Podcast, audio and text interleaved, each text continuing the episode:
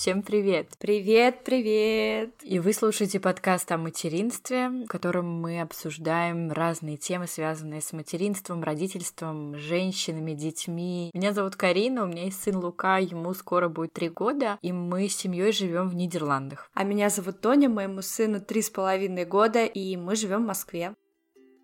Этот эпизод записан при поддержке бренда детских смесей Friso. Бренд Friso принадлежит нидерландской компании FrieslandCampina, которая является одним из лидеров мирового молочного рынка и одним из крупнейших производителей ингредиентов для детских смесей с более чем сто сорокалетней историей. Именно наличие собственных молочных ферм в Нидерландах позволяет бренду Friso использовать уникальный процесс производства детской смеси LockNutri. Свежее высококачественное молоко быстро доставляется на завод в Нидерландах и нагревается всего один раз при щадящих температурных режимах. Такая технология производства позволяет максимально сохранить природные свойства молочного белка в детской смеси, благодаря чему бренд Friso лучше переносится и усваивается, обеспечивая здоровый рост и развитие ребенку. Понимая, как важно мамам при выборе детской смеси знать все о происхождении сырья и контроле качества выбранного продукта, бренд Friso запустил инновацию, которая дает возможность проследить путь детской смеси от молочной фермы до готового продукта. Для этого нужно просто отсканировать ку ар-код на дне банки Friso. Вы можете также подобрать для себя удобный формат упаковки четыреста, восемьсот или тысяча двести грамм. А для наших слушателей мы подготовили специальный промокод Friso эм эм эм, при помощи которого можно купить детские молочные смеси Friso Gold по ссылке в описании и получить скидку десять процентов. Промокод действует до первого апреля две тысячи двадцать первого года. Помните, что лучшим питанием для ребенка является грудное молоко. Смесь Friso Gold два LockNutri предназначена для детей от шести до двенадцати месяцев. Смесь Friso Gold три LockNutri предназначена для детей старше двенадцати месяцев. Перед применением необходимо проконсультироваться со специалистом.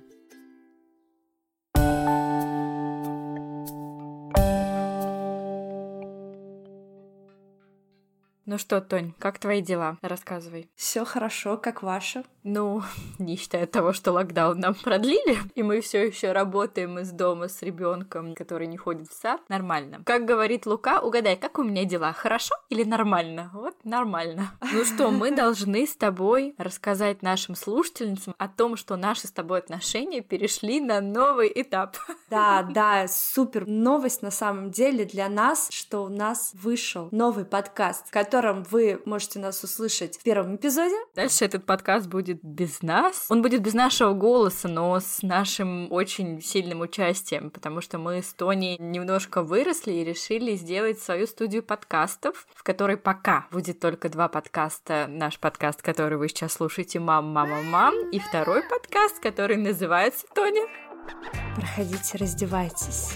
Мы надеемся, что в тот момент, когда выйдет этот эпизод, первый эпизод подкаста «Проходите, раздевайтесь» уже выйдет, и вы узнаете, кто будет его ведущий, о чем будет этот подкаст, и тоже будете его слушать. Во-первых, потому что мы его делали, во-вторых, мы делали его для вас, и мы уверены, что он вам будет так же полезен, как и нам, а у нас то не всегда главная цель — делать что-то полезное. Наш материнский подкаст, я надеюсь, дает ощущение того, что ты не одна в материнстве, когда ты гуляешь с коляской, ощущение поддержки, дополнительной дружбы. И мы хотим продолжать давать вам это ощущение полезности, и вот будет такой полезный подкастик. И пока наш подкаст делает первые шаги, нам очень важна ваша поддержка и участие в виде лайков, комментариев. Делитесь своим мнением, впечатлениями, мы будем все читать. И, как Карина сказала, для нас это очень важно, чтобы то, что мы делаем, было полезно для вас. Так что пожелаем удачи нашему новому подкасту и его ведущей. Я надеюсь, что это будет очень классный и полезный подкаст. Все, как я люблю. Люблю, чтобы полезненько, полезненько, полезненько. Так, ну а теперь ты должна объявить в своей манере, на какую тему мы сегодня будем говорить. Давай, Тоня. Мы сегодня будем говорить на очень актуальную тему для каждой важную, мамы. Важную. И важную тему. Я просто обожаю переслушивать иногда некоторые эпизоды нашего подкаста, и там уже сорок шесть эпизодов, и где-то в сорока двух Тоня говорит: сегодня мы будем говорить на очень важную, актуальную тему. Просто когда ты в этом всем варишься, каждая тема, которую мы поднимаем, какой-то отпечаток в душе оставила, для тебя, кажется, это очень важным, и вообще, почему мы только сейчас об этом говорим. Вот в случае нашей сегодняшней темы у меня, правда, вопрос, почему мы об этом говорим только сейчас? Время-то уже прошло, и знания такие нужно сдувать пыль, пыль, но расскажем, как обычно, о своем опыте. Сегодня мы говорим про горшок и про то, как научить ребенка ходить на горшок, как отходить от подгузников. Самое главное, мы расскажем о нашем опыте, как это было у нас. У нас совершенно разный опыт, и будем его пытаться вспомнить и вытащить из своей памяти. Это точно, потому что я, готовясь к этому выпуску, собирала по крупицам мои воспоминания, чтобы сложить этот пазл. Каждая мама рано или поздно с этим встречается. Ну, не бывает такого, что ты вообще об этом не думаешь, и это происходит само по себе. Но еще самое прикольное, что я хотела сказать, что мы сегодня, получается, наконец-то в первый раз поговорим о какашках. Материнский, значит, подкаст, сорок шесть эпизодов позади, и мы только в сорок седьмом решили что обсудить? Какашки. Так что не переключайтесь.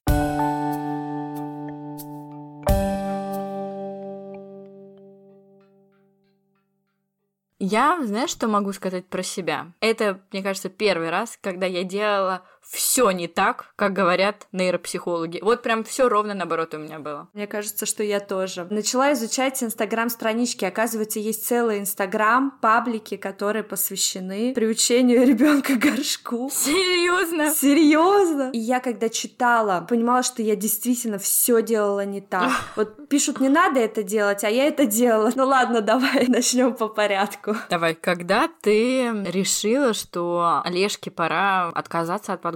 И почему ты вообще так решила? Ты знаешь, меня вообще тема горшка волновала достаточно рано. Мне казалось, это очень круто, если ребенок рано будет ходить на горшок. И я, угу. наверное, с шести месяцев его уже пыталась... Высаживать? Нет, знакомить, знакомить. Кстати, про высаживание. Я с каким-то восхищением смотрела и слушала истории девушек, которые смогли своего ребенка прочувствовать так, чтобы понимать, когда он хочет... Когда был маленький Лука, он говорил «э-э». Не знаю, мне на это вообще не хватало времени и концентрации. Понять бы, когда он кушать хочет и спать. Две недели вот этих высматриваний в лицо моего ребенка на момент признаков того, захочет он или нет, закончились провалом, поэтому я забросила эту идею. Расскажи, как было у тебя. Я помню, что у тебя был такой опыт, достаточно успешный. У меня был опыт и был успешный, но нужно рассказать предысторию. Я, наоборот, всегда думала, что вот как раз мамы, которые рано высаживают на горшок, им просто нечем заняться. У меня получилось по-другому. Как только Луке вели прикорм, каждый раз, когда он какал в подгузник, я вообще по жизни не брезгливый человек. Но в этот раз, то есть, может быть, это был резкий очень переход от вот этих молочных какашек на какашки прикорма. Мне прям было очень неприятно. Во-первых, у нас уже тогда не было пеленального стола, и как-то все это было настолько неудобно менять, что я вся была в этих какашках, все это было настолько грязное, мыть эту попу. Вот в какой-то момент я поняла, что меня не очень устраивает мыть вот это все. Я всегда замечала, когда Лука собирается покакать. Ненавижу все эти слова. Ну ладно. Ему было восемь месяцев, и я прям вижу, что все, ребенок собирается. Я купила горшок где-то заранее, месяцев семь было, просто что пусть стоит. И я такая думаю, да попробую, отнесу, посажу. Ребенок-то сидит, проблем никаких. Я, значит, его посадила. Ему какать на горшке в восемь месяцев было гораздо удобнее, чем когда он в подгузнике, потому что я уже тогда видела, что он как-то пытался пристроиться, вот ему самому было некомфортно, он начинал орать сразу, как только у него подгузник был грязный, он орал просто дурнины. Вот истории мам, которые там могут не замечать по часу, что у них ребенок сходил в подгузник, я вообще не понимала, потому что мой ребенок, он сигнализировал сразу же. И я как-то один раз посадила на горшок, второй раз посадила на горшок, третий раз, только по-большому. И проходит какое-то время, я понимаю, что у меня ребенок Ребенок какает только на горшок, а ему там mm. еще и года нет. Я всегда видела, плюс он это всегда делал примерно в одно и то же время. И как-то вот так пошло, что он у меня с восьми месяцев начал какать только на горшок. И с восьми месяцев вот до текущего времени один раз у него был промах, когда бабушка накормила его пятью сливами, и тогда он сходил в подгузник. И пару раз у него было с папой, тогда еще Максим не распознал вот этот сигнал, потому что, видимо, только я могла это увидеть. Но в целом с восьми месяцев моего ребенка, получается, за два года у меня больше не было таких вот ситуаций, и всегда это горшок, туалет. Естественно, я знала все эти рекомендации нейропсихологов, и я считаю, что нам нужно с тобой про них поговорить. Нейропсихологи говорят, что есть истинное хождение на горшок. Это тогда, когда ты прошла мимо горшка, заметила, что горшок полный, но ты при этом вообще никак не участвовал, ни трусики не помогала надевать, ничего. У меня, естественно, долго не было истинного хождения на горшок. И нейропсихологи говорят, что раньше восемнадцати месяцев, то есть когда ребенку полтора года, истинное хождение на горшок невозможно. Но мой ребенок на горшок полностью ходил в год и три. Но это было не истинное хождение на горшок. Я ему в этом помогала. То есть он мне подавал сигнал, что он хочет, и я его сажала. Поэтому это не считается истинным хождением на горшок. А мне очень нравится, что мы живем в то время, когда есть истинное хождение на горшок и неистинное. Ну и, конечно, есть такие вещи, как индивидуальные признаки готовности. Один из первых признаков — это брезгливость. То есть вот ребенок резко становится брезгливым, если ему там на руку падает какая-то капля, ему становится неприятно. Это один из признаков того, что ребенок готов. Вот я тебе говорю, у меня Лука начал быть брезгливым восемь месяцев. Я недавно рассказывала Карине историю, извините за отступление, я, к слову, о брезгливости. Идет мой ребенок в садик, и к нам навстречу бежит наш психолог садовский. Говорит, почему у вас Олег каждый день приходит с каким-то полным чемоданом? Что он туда носит? Я говорю, одежду. Потому что, не дай бог, на него какая-нибудь капля каши или воды капнет. Все. Второй пункт из индивидуальных признаков готовности — это то, что ребенок приходит с улицы или с прогулки сухой. То есть, например, вот у меня такое было у Луки. Мы гуляли по три часа, и он все время был сухой. Но как только ребенок заходит в лифт или в подъезд или в дом, он сразу писается. Это как раз говорит о том, что ребенок начинает ощущать вот эту силу сфинктера, что он может сдерживаться. И мне кажется, еще после дневного сна, если ребенок просыпается сухой, это тоже такой один из признаков. Есть еще правила горшка, которые твоя верная подруга все нарушила. Значит, горшок должен быть один. У меня было два. Мы жили тогда в доме в Москве. У меня один горшок был в туалете в ванной, а другой был в комнате. И следующее правило, что горшок всегда стоит на одном месте и не двигается по квартире ни днем, ни ночью. Ну вот как раз мой горшок, который был в комнате, он двигался просто везде, где только можно, и до сих пор я это правило нарушаю, но до сих пор есть горшок, и горшок там, где нам удобно. То есть на ночь мы его можем поставить рядом с кроватью. Днем перед Передвинуть. Короче, у нас горшок путешествует по всей квартире. Возможно, это неправильно, и мне нужно задуматься, но я не очень понимаю. Просто ребенку нужно бежать, и у нас был большой дом, но это очень сложно бежать в его возрасте. То есть четырехлетки даже в моем доме не добегали от гостиной до туалета. Кстати, еще в дополнение к твоей истории про нарушение, еще одно правило нарушил мой муж. Он заказал Олегу горшок по типу взрослого туалета с звуковым эффектом смыва в унитазе. Понимаешь, да? Да, это тоже нарушение. Мой ребенок вообще не понимал, почему в него нужно ходить э, по вот этим мерзким делишкам, почему это так неудобно произносить. В общем, он складывал туда игрушки, машинки, вот ему нравилось нажимать эту кнопочку, происходил какой-то звуковой эффект, то есть он воспринимал этот горшок как игрушку. Еще одно правило, которое нарушил я: горшок не должен стоять среди игрушек. У меня он стоял среди игрушек, потому что когда ребенку был год и месяц, и год и два и месяца, он в основном проводил время вокруг игрушек, а писать он хотел быстро и резко, нужно прямо сейчас, ну и ввести мне его было долго, поэтому я прям это правило нарушала. Потом они пишут, что прежде чем приучать ребенка к горшку, убедитесь, что ребенок уже умеет сам без вашей помощи одевать и снимать штанишки с трусиками. У меня Лука начал писать на горшок сам гораздо раньше, чем он начал снимать и надевать сам трусики. Значит, там они дальше пишут, что ребенка приучают в момент его вот индивидуальной готовности, высаживать только при полном мочевом пузыре. Потом, смотри, после того, как ребенок сам без вашей просьбы сел на горшок и сделал свои дела не в памперс, сразу убираем дневные подгузники и оставляем обычные трусики. А на ночной сон без подгузника оставляют ребенка только после того, как в течение двух-трех недель не было промахов днем. Тут я тоже это прям супер нарушила, потому что у меня ребенок гораздо раньше начал просыпаться сухим после ночи, чем у него не осталось промахов днем. Ну, я дальше чуть-чуть расскажу. Ну и самое главное правило, что за горшок мы всегда только хвалим. Тут угу. я не нарушила. Не ругаем за промахи. Да, не ругаем за промахи, молча убираем. По желанию привлекаем ребенка. Через месяц после полноценного хождения на горшок ребенок переводится на унитаз, и горшок убирается. Я до сих пор не убрала горшок, но вот я после подготовки к эпизоду подумала, а что это я еще не убрала горшок? Но мы живем в такой типичной европейской квартире, и у нас очень-очень маленькая туалетная комната, прям экстра маленькая, а туалет высокий. Если мы туда уместим ступень, потихоньку, то не останется места нам. Ну, в общем, я попробую разобраться с этой проблемой, потому что сегодня мы были в гостях, и Лука отлично сам бегал в туалет и садился на детское сиденье. И в саду он ходит сам на детский туалет, но у них там ниже туалеты, чем в обычных квартирах. Ну да. Что пишут дальше они? Что в четыре года горшка быть не должно, то есть у меня еще есть время. И после каждого похода на горшок унитаз нужно учить ребенка мыть руки. Вот тут я тоже не нарушаю, вроде бы он умеет это делать. Это со всеми правилами, которые вот я нашла у нейропсихолога нашего популярного. Я эти все правила уже стала читать после того, как я научила ребенка ходить на горшок.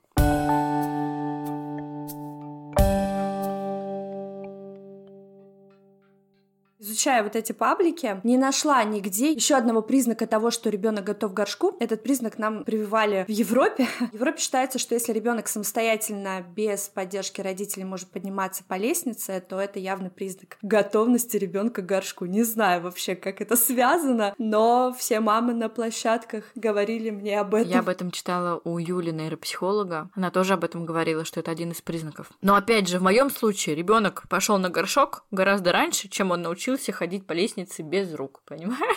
Мне кажется, у нас дети в один момент начали ходить на горшок, хотя я расскажу, что мой ребенок ни разу не начал. Давай, ходить. давай, как раз расскажи про свой опыт. Я уже сказала, что я достаточно рано начала знакомить Олега с горшком, и так как он был активный, ему это очень не нравилось. И вот однажды, Олегу еще не было двух лет или уже около двух, и, в общем, мы поехали на море. Один из членов семьи гулял с ним по участку и всячески привлекал его внимание к поливу цветочков. Значит, они пару дней поливали, ходили с лечкой эти цветочки, и потом в один момент ему предложили: ой, а давай мы польем цветочки интересным способом. Ребенок понял связь полива цветочков и, значит, вот этим процессом, и потом одной фразы «давай польем цветочки, не хочешь ли ты полить цветочки?» хватало для того, чтобы мы шли с ребенком в туалет, и он говорил: да, я хочу полить цветочки, и все у нас происходило на ура. Вот это реально а сработало. Как у вас было? Там же цветочки не польешь? Ну вот как раз момент брезгливости же, когда начался, Олег понял, что подгузники мы с него сняли и больше на него не оденем. И, по-моему, одного раза ему хватило, чтобы понять, что ему не нравится ходить в трусике. До сих пор кричит из других комнат, если меня нету рядом: «Мама! Я хочу!» Ну, ты вчера слышала, собственно, в разговоре с Лукой. Так, подождите, у нас тут внимание. Кажется, Тоня не может сказать слово на букву «К». Тоня, скажи слово на букву «К». «Мама, я хочу какать!» Ура! Тоня смогла побороть себя и сказать это слово. Да, и вот так вот мама бежит, бросая все дела, бегом-бегом, и до сих пор это всегда бывает очень забавно и иногда не очень уместно. Например, когда я разговариваю с очень важным человеком, а мне на фоне кричит ребенок, что а он еще такой громкий, звонкий, что это невозможно не услышать. Смешно до слез, правда. Так, ну, резюмируя, в каком возрасте вы полностью отказались от подгузников? Полностью ровно в два года. Вот мы в июне поехали к морю, и вот тогда все произошло. Угу. Расскажу про свой опыт. Я уже рассказала про покакать, да, что он с восьми месяцев начал ходить какать. Это была поздняя осень, и я понимала, что как бы пописать на горшок еще очень точно рано. Я стала ждать. И я как раз решила приучать его к горшку, когда наступит теплое время года, и это логично, да, в трусиках гулять и так далее. И Луке был год и один месяц, когда он начал просыпаться с ночного сна полностью сухой, из дневного сна полностью сухой, и я подумала, ну, если он может вытерпеть ночь, то что это он не может вытерпеть день? И, конечно, первое время у него были промахи, но он очень быстро понял, что как бы сырые трусики вообще нехорошо, и мы тоже смотрели, вот видишь, лужа, а mm-hmm. если ты писаешь на горшок, то лужи не будет. Он такой, м-м-м. И какое-то время, естественно, он не мог снять сам трусики, но он подавал мне четкий сигнал, то есть он прям говорил там, типа, пи-пи, я не помню, что он говорил, это было уже давно, но какое-то время я его все время подлавливала. И он в год и три начал ходить на горшок. И мы отказались от подгузников практически вообще. Я надевала подгузники на дальнюю дорогу какую-то, когда мы ездили к моим mm-hmm. родителям. В год и восемь мы отказались от подгузников совсем. То есть, когда мы переезжали и летели в Нидерланды уже на самолете, Лука mm-hmm. уже был без подгузников, и в самолете он ходил в туалет. Когда мы прилетели сюда, у него на две недели случился очень большой откат, что, в принципе, понятно, потому что новый дом, новая ситуация. И тут я даже такая пошла и купила упаковку подгузников, что для меня было уже странно, потому что я, конечно, от них совсем отвыкла. Но через две недели все наладилось. Я не помню уже, в каком возрасте он начал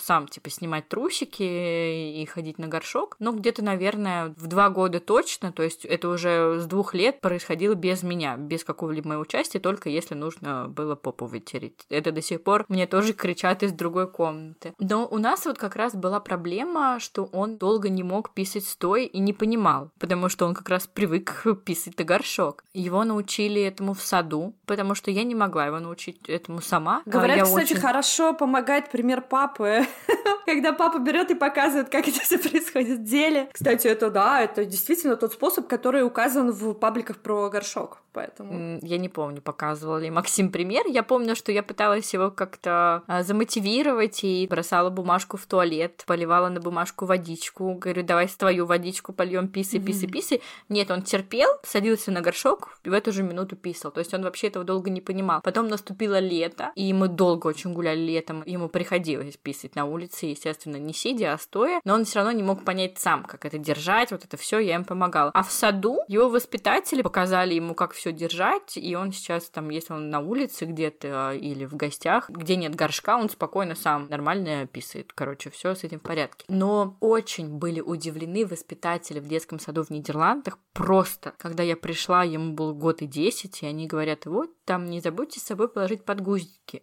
В Нидерланды в сады с собой дают подгузники, а не трусики, именно потому, что их гораздо легче менять. Детям спускают штаны, надевают подгузник, а я уже долгое время пользовалась не подгузниками, а подгузниками-трусиками. Я говорю, нет, ему не нужны подгузники, он вам даст сигнал или покажите ему, где туалет. И он один раз описался в саду, и мне воспитательница сама сказала, что он стоял рядом с ней и говорил ей пи-пи-пи-пи, я хочу пи-пи. Но так как все-таки разница в языках, она говорит, я не очень быстро отреагировала, uh-huh. и, конечно, у нас там были мокрые штаны. Я очень долгое время давала ему запасные штаны в рюкзачок, потому что в Нидерландах ты в сад с собой собираешь еду, водичку и запасную одежду. Но сейчас я ее вытащила, потому что он сам все понял и сам ходит без вообще помощи воспитателей в туалет. Вот uh-huh. такой опыт у меня был. Да, ну, я думаю, что опыт у нас положительный. Положительный, ты знаешь, положительный. Я помню, мне как раз моя подруга говорила, тебе нужно вести марафон о том, как научить детей ходить на горшок. И многие мамы мне писали, знакомые, а как ты вообще понимаешь, что у тебя ребенок хочет в туалет? Типа, я никогда не понимаю, не улавливаю. Я понимаю, что, видимо, все дети очень разные, потому что я по-своему видела, а вот моя подруга по своей дочери вообще не видела. Это было дело трех секунд. Но у меня у Луки никогда это не бывает за три секунды, знаешь ли. Там нужно быть слепым, чтобы не заметить, что он собирается или что он делает. Но вот у меня тоже не было такого, чтобы я прям видела. Вот как раз когда настало время и до ребенка дошло, что ему не нравится ходить в мокрых трусиках. В общем, до момента брезгливости я тоже не понимала, что происходит.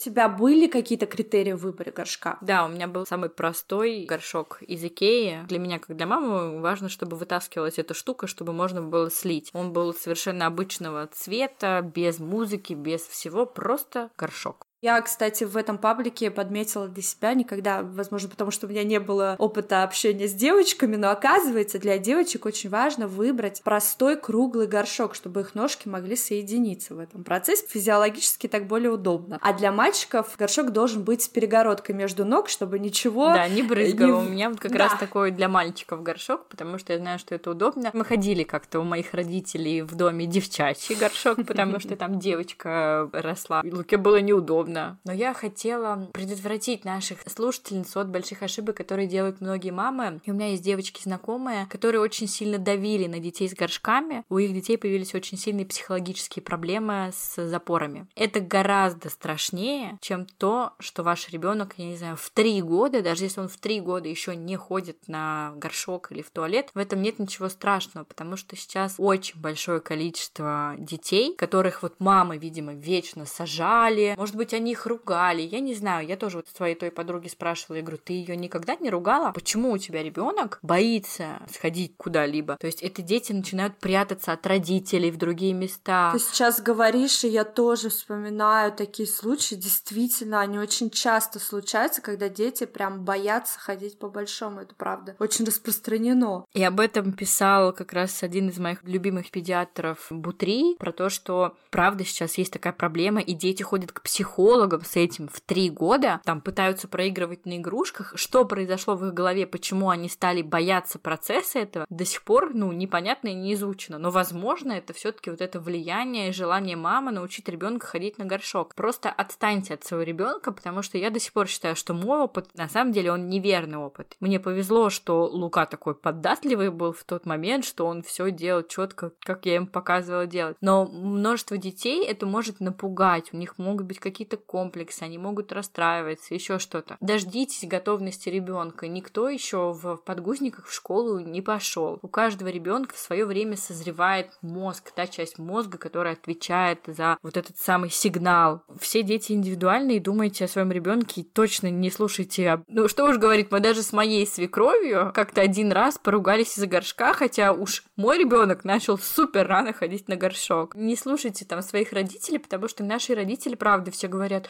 в год ты уже ходила на горшок, в год ты читала стихи Пушкина. Ну, не читала, просто с годами все это забывается. Ну, на горшок, возможно, ходила, потому что там и время было другое, и ясли у нас были шести месяцев, и там хочешь не хочешь, а начнешь ходить на горшок рано. Я тоже про этот феномен читала, почему старшее поколение давит на этот горшок, что в их молодости все было иначе, и опыт был другой. В общем, я тоже с тобой согласна, вообще поменьше напряжения по этой теме, и все произойдет тогда, когда будет готов ваш ребенок, и произойдет естественно. Вы просто заметите, что ваш ребенок готов, и слегка поможете ему в этом, и все. Да, да, да. Ты знаешь, если у меня когда-нибудь будет второй ребенок, я не очень уверена, что я повторю с ним опыт Луки, потому что вряд ли у меня будет время контролировать все угу. это. Но на самом деле с будущим ребенком раньше полутора лет я бы не начинала этого делать. Я не знаю, может быть. Хотя, с другой стороны, может, у меня опять проснется брезгливость. Просто вот то, что тогда со мной произошло, это был какой-то невроз. Ну, то есть мне прям было очень тяжело. Даже постоянно просила мужа поменять подгузники и помыть попу. Вот я не знаю, что со мной произошло. Может, гормональное что-то. Но просто вот резко все, я не могла. Поэтому я его сажала на горшок, и, конечно, в горшок это гораздо удобней. Да. Надеюсь, что наш опыт был полезен для вас. Мы будем рады послушать вашу историю. Делитесь. Спасибо, что послушали этот выпуск. Мы рады каждой вашей оценке в тех подкаст-площадках, на которых вы нас слушаете, и с особым теплом читаем ваши комментарии. Да, особенно Тоня, она отправляет мне каждый из скринов, хотя я тоже это читаю, но Тоня еще все равно мне отправляет, поэтому знаете, что... Мало ли, надо обсудить. Да, и такие, о, блин, так приятно, класс вообще. Да, мы правда обсуждаем каждый ваш комментарий, каждое ваше сообщение нам в Инстаграм. Вот нам сегодня написала девушка, которая живет в Америке, ведет подкаст в Америке, учит русский язык и слушает наш подкаст. Нам всегда очень приятно ваше сообщение. Спасибо вам большое, что вы с нами. Оставайтесь с нами. Впереди много интересных эпизодов. Мы уже для вас нашли двух классных экспертов. И что-нибудь полезненькое запишем. И обязательно послушайте подкаст «Проходите, раздевайтесь», если вы его еще не слушали. Мы обязательно о нем расскажем во всех наших соцсетях, и у вас не будет шанса пропустить это, если вы подписаны на наш Инстаграм «Мам, мама, мам» или на наши личные Инстаграмы. И давайте все лучи поддержки бросим на него, как когда-то вы эти лучи подарили нам. Мы готовы немного поделиться нашей аудиторией. Я, конечно, понимаю, что, наверное, не всем это зайдет, но буду рада, если нашим вот постоянным слушательницам будет это интересно и полезно. Всем хорошего дня и легкого приучения ребенка к горшочку.